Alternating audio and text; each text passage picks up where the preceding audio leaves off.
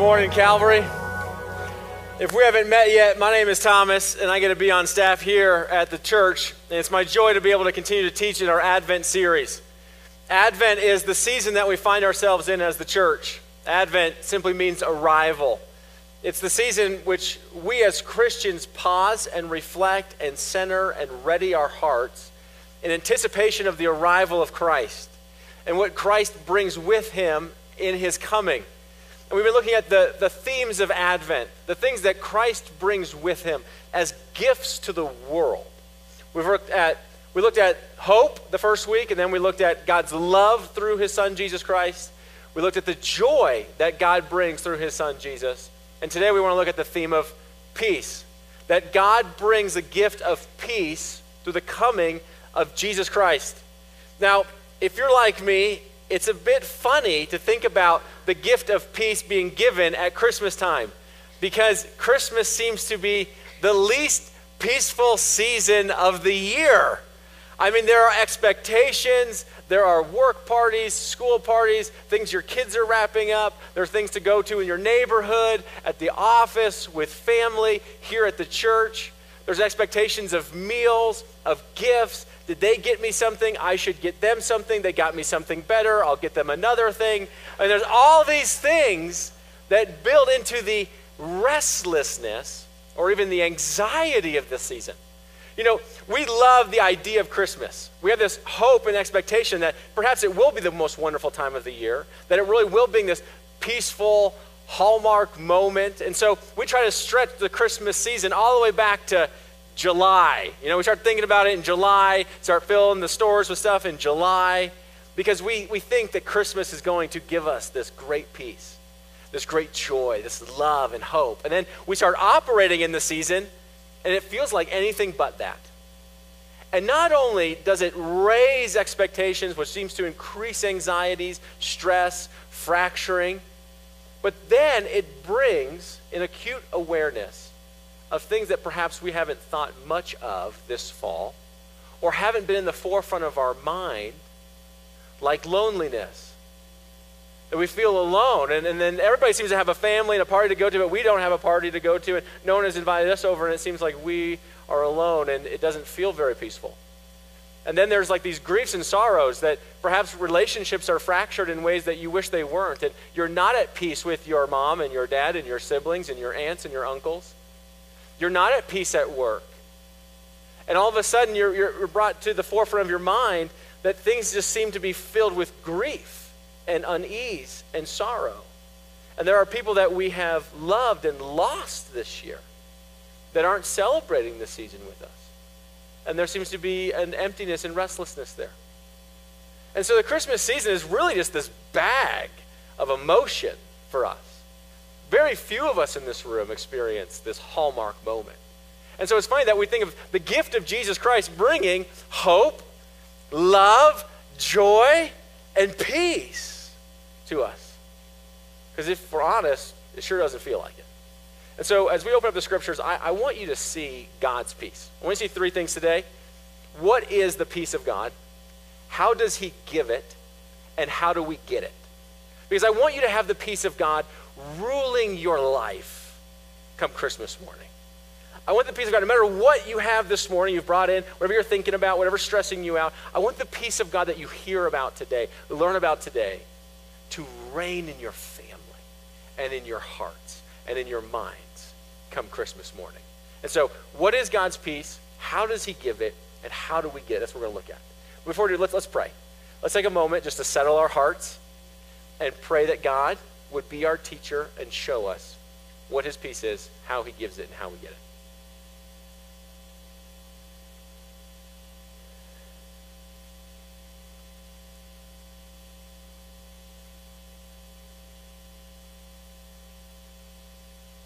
Lord, that might have been the longest breath that people in this room have taken in the last few weeks.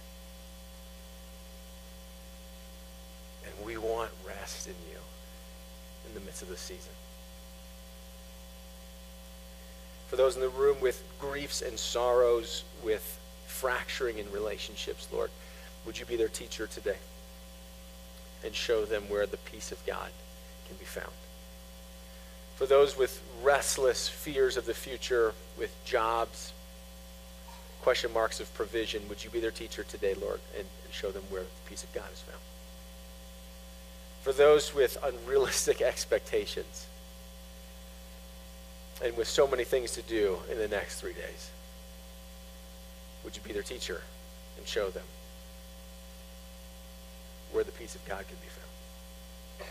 And let the peace of God rule in our lives that we truly would say, God, Jesus brings me peace.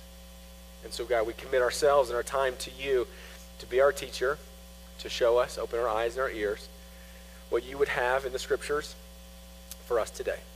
In your name we pray. Amen. Did it feel good just to sit for a second?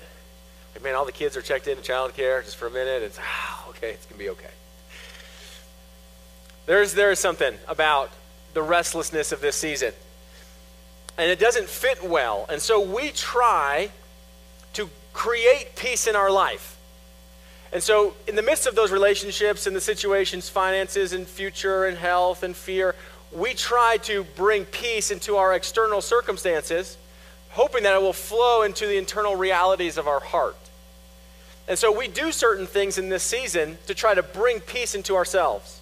And so I made a list of here's five things that I often see people doing to try to bring peace. That they isolate, vacate, medicate, educate, and legislate peace. The first one is isolate. People say, okay, listen, Christmas parties, this holiday season, it's not for me. I can't even be around those people. I don't even want to go over to their house. I know they've invited me, but I can't be around those family members. And so I'm just going to isolate myself. In fact, I probably won't even go to church. I'm not going to step out into any relationship. I'm going to be by myself because I can control then at least the peace in my own life. I'm not going to allow people to come and bother me, bring up conversations that bother me, or be around people that remind me of things that are not right in my life. And so I'm going to retreat and isolate. Others will vacate, like literally go on vacation. They will leave. And it was, it's interesting, I was talking to uh, a gentleman this week who was telling me about their family and how he's talking to his parents are, are, are we going to come over to your house or are you going to come to our house should we, we get our sisters and siblings together and the parents just said no no we're, we're going on vacation and the parents are, are so tired of the restlessness and fracturing in the family they just said we're out like we got, we got two tickets we're going to go sit on a beach somewhere and we're going to vacate and hopefully bring peace in a season that seems restless now, some of us are going, okay, we can't leave.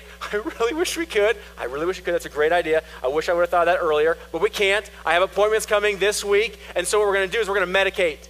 We're actually going to take substances into our body that will give us the illusion of, it's all good. Man, it feels normal. It feels great. And we try to medicate ourselves, whether with substances or beverage, or we even try to medicate ourselves with like Netflix and the Hallmark movies, just one after another. Next Hallmark movie, next Hallmark movie. And we try to medicate this sense of restlessness that we sense to try to bring peace. Now, maybe this isn't unique to this time of year, but we look at the world and we say, the world is restless. I mean, you can't help but turn on the news and just see the animosity that people have. And you know what the problem is? It's ignorance. It's ignorant people. And so, what we need to do, we need to educate them. We need to show them that they are not peaceful people, and we can educate them, and we can educate out of them this sense of conflict of confrontation, and we can show people a better way. The problem is, some of the smartest people I know are the biggest jerks that cause the most conflict. And so it's not simply the education to bring peace. Lastly, what we'll try to do is we'll try to say, well, we'll just legislate it. You know what we'll do? We can make people, we'll write laws that will tell people they can't be in conflict. They can't aggravate each other. There are all these safe spaces for everybody, and we will legislate peace for them. It doesn't work, does it? Jesus tells us, I give you my peace. My peace I give to you, and my peace I leave with you. But I do not give as the world gives. This is kind of an insight of how the world tries to give peace, especially this last one we talk about governance of legislation. The world tries to give peace through control they're trying to legislate things. And Jesus says, I give you my peace. My peace I'm going to leave with you, that it would be on you, but it's not as the world, as this world is going to try to offer you peace. And so, what's amazing is that Jesus actually is born in a historical time period in which some would say the peace of the world existed. It's called the Pax Romana. Pax is the Roman goddess of peace. Pax Romana was the peace of Rome that Rome has said to have brought to the known world. And the Roman emperor that brought it in was Caesar Augustus. This is the time period in which Jesus Christ is born. Caesar Augustus was emperor of Rome for 40 years. From 27 BC to 13 AD, Caesar Augustus ruled. And he had many conquests in which he defeated his enemies and brought the Pax Romana, the peace of Rome, to all these different regions. In 13 BC, Caesar Augustus returned from his latest conquest, a long conquest, all the way over to Spain and Western Europe. And he returned a victor, having defeated all of his enemies and brought the Roman peace. He returns and they actually build an altar to the peace of Rome. This is, the, this is a picture, this is a rendition, a remodel they have rebuilt of this altar called the altar of Augustus' peace. And this was put in Rome that all would see and know that Rome brings peace. But Rome brought peace through tyranny and terror. And they legislated it by putting soldiers and governors in all these different regions to make sure that peace would remain and it wouldn't break out in conflict. And so the Pax Romana was celebrated in the Roman world for Romans. For Romans. It was tied up in a national identity, in a people group, but it wasn't offered to the world. It was simply through tyranny and terror that it was kept. And those who were honest about the estate of things were honest that this Pax Romana wasn't as good as maybe people thought it was. That maybe it was good for Roman citizens, but it wasn't good for other ethnicities, other peoples. In fact, it was rather oppressive.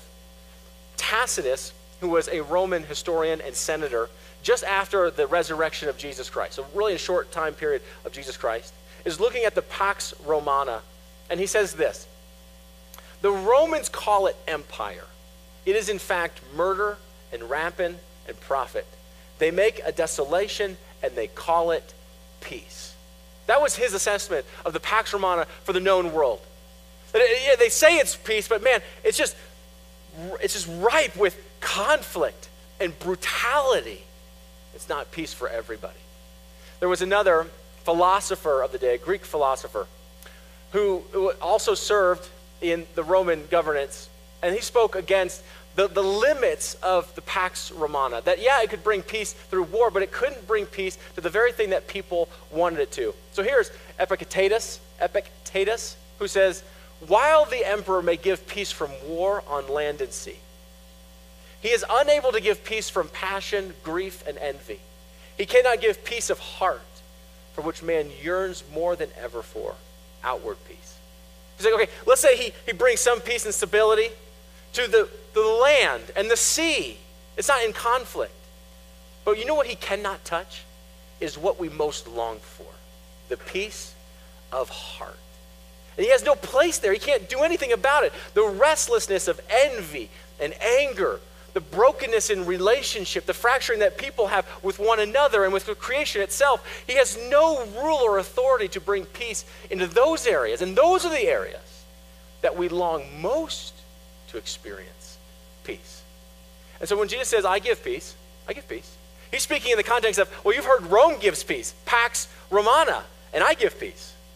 But not as the world. His peace is distinctly different. So, what is the peace of God? Well, if you look up the word peace in the Old Testament dictionary, like an IVP dictionary, it's the word shalom. And shalom is more than simply the absence of conflict. You look it up in the dictionary, it talks about the presence of harmony, the, the presence of wholeness, the presence of bringing things that are fractured back together. It talks about being, having stones that are broken and then now built back up. Dr. Tim Mackie, who's a great New Testament scholar, I, I really love a lot of the things that he does, speaks about this peace, this shalom. This is what Tim says. Not just the absence of conflict, but taking what is broken and bringing it back to wholeness and completeness. That God's peace isn't simply the absence of conflict, as though we've created peace by our military might, but that there's actually the presence of restoration bringing back into harmony what was broken in the first place. That's the greatness of God's peace. And so here's kind of the, a working definition for you to have in your mind that God's peace is the absence of conflict and the presence of wholeness. When we see God's peace fully realized, we will see the absence of conflict, and then we will see the presence of being restored and whole and mended. That is the difference between what Pax Romana gave to the people at the time of Jesus and what Jesus Christ has promised to give to his people. Now, this desire for peace was rampant amongst Israel, that they longed for God to fulfill what has been prophesied for so many years that he would bring peace to Israel and to the nations, to the world. And so the prophets had spoken of a day that would bring a better peace, a different peace, than the Pax Romana, specifically to Israel and then to the world. And so you look at the, the scriptures and we see that God's peace, that is the absence of conflict and the presence of wholeness, is what we see here in Micah. The prophet Micah, chapter 4, verse 3 says, He shall judge. This is God. God bringing peace. This is what He's promised His people. He shall judge between many peoples and shall decide disputes for strong nations far away. And they shall beat their swords into plowshares and their spears into pruning hooks. Nation shall not lift up sword against nation, neither shall they learn war anymore. On the altar to Caesar Augustus of the peace that he brought, on the eastern side there was a female warrior depicted, sitting on a pile of weapons. And it was a picture of probably Rome herself having brought peace by robbing people, confiscating from people all their weapons. And because Rome sat on the weapons of war from their enemies, there was peace. That's so different than what's spoken here to Israel. That God's peace is so different. Not only is it different that there's harmony, but he brings wholeness. So take, take a look at this verse. It's up here on the screen. That he doesn't confiscate their swords and says, okay, now you can't wage war against me. No, the peace that he brings actually takes the weapons of war and then repurposes them to instruments of agriculture. That's God's peace. That he would take weapons of death and that they would repurpose it, not be taken out of their hands and confiscated, but they would be repurposed. There'd be no reason for them, and they'd be changed into tools that cultivate life. That's the peace of God. That he removes the conflict and then brings the harmony. So he removes the tools of death and brings the tools that cultivate life in you. That's the peace that Israel is longing for. And they're longing for it in a promised Messiah. That God would one day bring about this new kingdom, this age, to restore Israel and the nations through a promised Messiah, a promised Christ that would come and do this. So the prophets speak about the birth of a Messiah. A familiar passage is Isaiah chapter 9, verses 6 and 7, that speak of this coming Messiah. For unto us, or for to us, a child is born, will be born. To us a son is given, and the government shall be upon his shoulder. And his name shall be called Wonderful Counselor, Mighty God, Everlasting Father, Prince of Peace. The longing to see the peace of God, the wholeness and the absence of conflict is going to come through a Messiah. And then he's going to bring his government. I mean, his governance. Instead of the government of Rome, he's going to bring the government of the Messiah. And one of the attributes that characterizes this governance is that it is ruled by a prince of peace. The ruler is called peace. He will bring peace to Israel and peace to the nations. And then chapter 9, verse 7 says, of the increase of his government. It's going to increase. It's going to start small, and then it's going to increase. Of the increase of his government and of peace, there will be no end. It'll never end. Like the Roman Empire ended. No one's thinking about it anymore.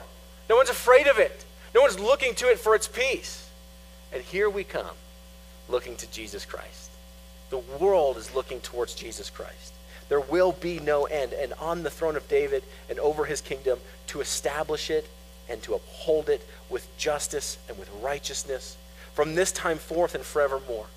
And the zeal of the Lord of hosts will do this. God will do this. God will bring his peace by sending his Messiah into the world to bring the absence of conflict and the presence of wholeness into the lives of people. And so that is why when the birth announcement of Jesus goes out, people are excited because God is fulfilling what he has promised. And one of those fulfillments, fulfillments is the presence of God's different, unique, holistic peace. So there are shepherds in the evening of Christ's birth who angelic hosts come and tell the shepherds great news. Glory to God. He has fulfilled his promises in sending the beginning of a kingdom that's unending, marked by peace.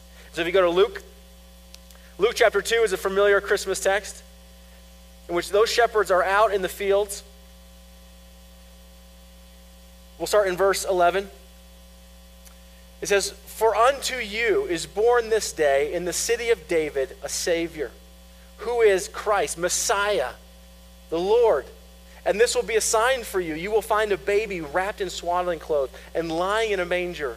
And suddenly there was with the angel a multitude of heavenly hosts praising God and saying, Glory to God in the highest, and on earth peace among those with whom he is pleased. The peace of God we've seen is different than as the world gives peace. How does, how, do, how does God give his peace? He gives it through his son, Jesus Christ. That's how he gives it. It is the Lord's zeal by sending his own son, Emmanuel, God with us, that that is how he's going to give the world peace. And so what we see wrapped in swaddling cloth, lying in the manger, is the Prince of Peace, the ruler of a kingdom, a kingdom we're longing for, a kingdom that is beginning, a kingdom that he himself walks around and says, the kingdom of God is at hand. Turn in here, repent and believe. I am beginning something that will be unending, that will bring the absence of conflict and the presence of wholeness from the interior of your life to the whole world. Now, this is why people are getting excited that Christ is here. And that Christ fulfills everything that was prophesied about him. That in his life, death, and resurrection, he accomplishes for us salvation. Another word for peace. He accomplishes the peace. And the peace that God brings, the peace that we need, first and foremost, is not peace with each other. I mean, we long for that. I long for that. But first and foremost, the peace we need is not the peace with each other, or even the peace within ourselves, or the peace with creation. What we need first and foremost, the peace of God with whom He is well pleased, is the peace that God has with us. That is the peace that we have with God. That's what we need first and foremost. And that is what Christ has come to purchase on the cross. And so it's through his death and resurrection he gives us salvation, this peace, this harmony with God. So, Paul, author of the New Testament, an apostle, writes many epistles, many letters to the church. One he writes to the church in Ephesus. This is Ephesians chapter 2, speaking about the peace of God that he has given through his son, Jesus Christ. That if you want access to the wholeness of peace that God gives, look to Christ. Starting in verse 13, chapter 2, verse 13. But now in Christ Jesus, you who were once far off have been brought near by the blood of Christ. You're far off. He's talking about the Gentiles. You didn't think God was for you. You have been far off. You've been brought near through the death of Jesus Christ. That God's way of bringing peace is so different than how the world brings it. Rome, Pax Romana, brought the, the peace of Rome by the death of their enemies. And Jesus brings the peace of God by dying for his enemies. You see that? What a different peace that Jesus Christ lays down his life and he's saying, You who are far off, Christ has died for you. You are enemies of God. He's died for you, and now you've been brought near. For he himself is our peace, who has made us both one and has broken down in the flesh the dividing wall of hostility I mean, the, the wall that was hostile between us and God, we were hostile between God. And Jesus Christ has torn down the wall of hostility. So he's removing the conflict. That's what he's doing. By abolishing the law of commandments expressed in the ordinances, that he might create in himself one new man in place of the two, so making peace, and might reconcile us both to God in the body through the cross, thereby killing the hostility. It's talking about peace between Jew and Gentile with one another. That he's bringing all the world. It's not wrapped up in one national identity. It's going to be in Christ for all people. So he's bringing oneness between each other, Jew and Gentile, into the family of God. And he came and preached peace to you who were far off and peace to those who were near. For through him we both have access in one spirit to the Father. That the world has access to the Father through Jesus Christ. That's the peace of God. It is through Christ. If you're going to know peace in any area of your life, you have to know the peace of God. You have to know the peace of God. There's a Lebanese New Testament scholar who talks about this very issue. Naji Abi Hashem says this Ultimately, God is the author and giver of peace. Therefore, the authentic peace cannot be experienced or attained in isolation from God. That You long for peace in your family. Say you long for peace even within, within yourself. It's like this restlessness in yourself. You long for peace in life. You can taste no real, authentic, I'm talking about authentic, deep peace without first knowing the peace that Jesus Christ brings. To reconcile you back to God. And the peace of Christ is, is perfect. It removes the hostility, that's the conflict. And then what does it give? The harmony of being found in the family of God. So it's both removing the conflict, the hostility, and bringing the harmony, the wholeness of people back to God in one family in the name of Jesus Christ. And we cannot know that in any sphere of our life if we don't first and foremost know that in being reconciled back to God. We have to experience this first. I listened to a preacher a few years ago who was giving a wedding toast at the uh, reception after the ceremony. And he was speaking to the couple, this new, newly married couple, about marriage. And his advice was this build into the strength of your marriage. For if you have a strong marriage, you walk in all the other areas of your life in strength. It might not be strong at work. You might not be getting the promotion. Things might be hard. Things in your extended family might be difficult. You might have other areas of your life that don't seem buttoned up. But if you are strong in your marriage, you'll walk in these other areas in strength. But if your marriage is not strong, despite the accomplishments and the accolades at work, despite the great things that are happening to you, the great vacations, you will walk in all of those areas in weakness. So build strength into your marriage. I would say similarly, if you do not know the peace of Christ, what he has done in reconciling us to God, we cannot walk in the peace in any other area of our life. We can't experience it. True, authentic, real, absence of conflict, presence of wholeness, peace, unless you have first been reconciled back to the peacemaker, the giver of peace, God Himself. But if you have experienced the peace of God, and you have the peace of God in your life, you can actually walk in other areas of life that aren't as buttoned up that seem a bit less restless. And you know what? You're going to be okay. You're going to be okay. This is the peace that Jesus promised he would bring and give, unlike the world gives its peace. So, Paul, who wrote this to the Ephesians, wrote another letter to the Philippians, or sitting at a church in Philippi while he's sitting in jail. I would say that that's probably not the most peaceful place to be. It's not as though he's hanging on the beach in the Mediterranean, but he sends this message to them about the peace of God that has guarded his own life. So, a couple pages over, we find the book of Philippians, Philippians 4, verse 6. Paul says, Do not be anxious about anything, but in everything by prayer and supplication with thanksgiving, let your requests be made known to God. And the peace of God, which surpasses all understanding, will guard your hearts and your minds in Christ Jesus.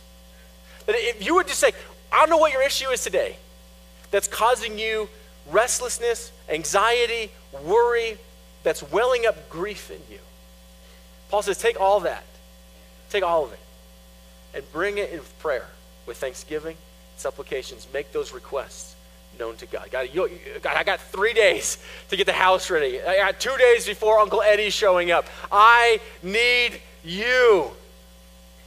It says the peace of God that completeness and wholeness will guard your minds and your hearts in Christ Jesus. So if that's the peace of God and he gives it through his son, how do we get it? We get it in, in being in Christ. See this? It'll guard your hearts and your minds in Christ. If you're in Christ, you're guarded by God's peace. If you're not in Christ, you will not be guarded by God's peace. And the areas of your life that you don't bring into Christ, that won't be guarded. It's not a promise to be guarded by God's peace. And so, where do we get it? We get it by being in Christ, being found in Him. It's so interesting that, as Ben Witherington points out, another New Testament scholar, that Paul uses the word guard here. It's actually a military term for a soldier. But instead of a, a guard who guards over this peace with terror and tyranny, this guard is the one that actually brings peace through transformation. It's not tyranny and terror that guards your mind and guards this peace. It's transformation. It's what God's doing in your life through the work of the Holy Spirit. Remember the, remember the fruits of the Spirit? The fruit, singular, of the Spirit has many different pieces of its DNA love, joy, peace. It's peace. It's God's gift. It's peace. When you're conformed and transformed into the image of God, you will experience the peace of God. He says, This peace of God surpasses all understanding. I mean, it's more valuable than you can co- possibly comprehend. It's priceless. You'd do anything to get it. And then it shows up and you can't even explain it. It's like your world seems to be coming undone and you're okay. Everything seems to be falling apart around you and you're okay. How is it that your mind, that seems to be racing, it should be racing, it seems to be at peace, and your heart, where the anxiety should be welling up, seems to be at peace? And you can just simply say, It's because I'm in Christ. The world offers so many options for manufactured peace, not real peace. At its best, it can resolve conflict through oppression. But God's peace that He gives through His Son, Jesus Christ, is accessed by faith. Remember, it says, God's peace for those with whom he is pleased. It is impossible to please God apart from faith. So the scriptures tell us. Without faith, it is not possible to please God. So to get his peace, to be pleased with God, is to be having faith in Jesus Christ. Now, in seasons like we are in, we get a bit restless. And we need the community of believers, brothers and sisters, friends, to remind us, to drive us back into Christ to find our peace. When we have health issues and scares, we need friends to remind us of where our peace comes from and drive us back to Christ.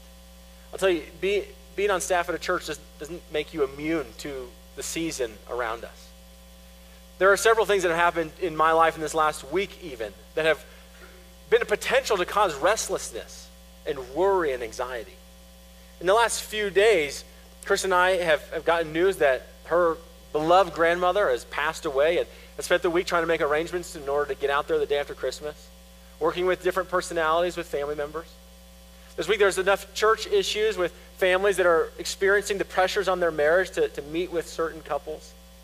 And then to learn news of, of, of a young mother in our MOPS community who lost her husband. She's a mother with a 20 month old and expected in March. And I'll tell you, if you're a part of the MOPS community, the way you have loved her is so good. It is so kind. Continue to come around her. But we did a funeral in this room just a couple days ago on Friday. And to walk with this family and experience the grief of this family can have cause for a bit of restlessness and anxiety in this season. I'm so thankful for my wife. I mean, just rock star who reminds me where my peace is found. This is a text that I got from my wife this week in all the different activities that were happening with us. I know this season is filled with a lot of work and stress.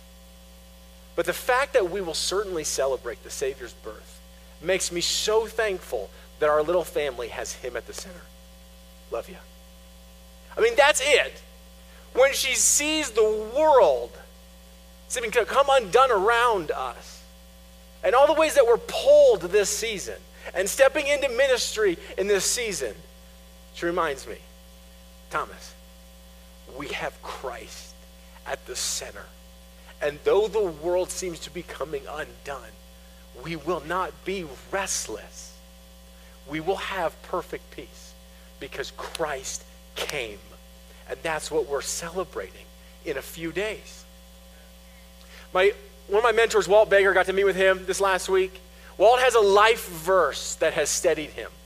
This is Isaiah 26 3. God, you keep them in perfect peace, whose mind is stayed on you because they trust in you. Trust in the Lord always. The Lord is an everlasting rock of peace. That's why those who are in Christ can experience peace in the midst of circumstances that seem rather restless. That the peace of Christ will guard your minds and your hearts. Or the peace of God will guard your minds and your hearts in, in, in Christ Jesus. She then texted me, bring me a vanilla latte on your way home, please. You got it, baby. Any, any chance to go to Starbucks and get a vanilla latte, I'm game for. But as those who have received the peace of God on their life, we know what God's peace is. We know how He gives it through His Son. We know how we get it being found in Christ. Now we want to be a community that gives it. We want to show the world what this peace looks like because they've never tasted anything like it. They've never tasted anything like it. And so we want to be peacemakers, especially around this season. We want to be people, a community of peacemakers. Remember what Jesus told us? In the Sermon on the Mount. This is Matthew chapter 5.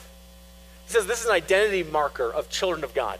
Blessed are the peacemakers, for they shall be called sons, daughters, children of God. If you belong to Christ, you're a child of God. And He has removed the hostility between you and God and others, and He has brought harmony to the family. Praise Jesus. And then He says, okay, now you're children.